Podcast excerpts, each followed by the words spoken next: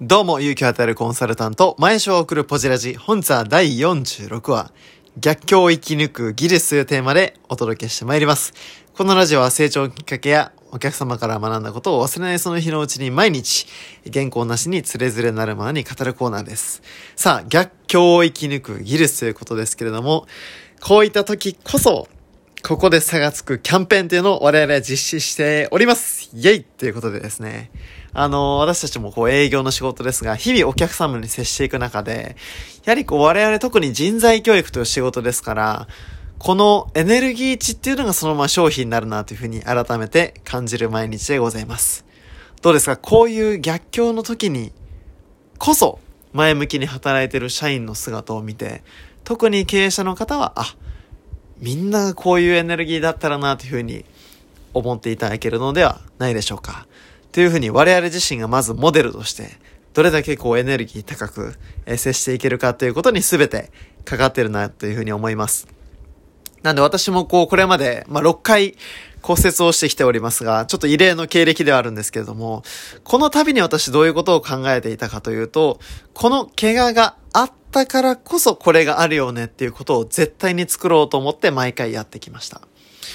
例えば、高校2年生のインターハイ、個人で基準を突破していたにもかかわらず、えー県大会に怪我をして出れなくなった時は、だからこそ近畿大会に駒を進めてもらったこのリレーのメンバーとして、絶対に最高の記録で終えれ、全員をインターハイにチームとして連れて行くんだと、えー念じて毎日酸素カプセルに入って、毎日トレーニングをした結果、それが現実になりました。ですから、こう、何か、ね、こう、困難というか逆境が来た時に、ああ、だからダメだっていうのが、まあ、普通の方だと思うんですよね。だとしたら、だからうまくいったっていう風に言える現実を作るためには、今自分のできることは何か、えーここに集中してやっていくことしか自分はコントロールできないなという風に改めて思います。まあ、このウイルスをどうこうすることもできませんし、この中止になりゆく様々なものを変えることはできませんが、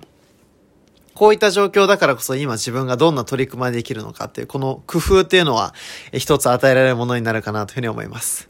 なので私もですね、勝手に、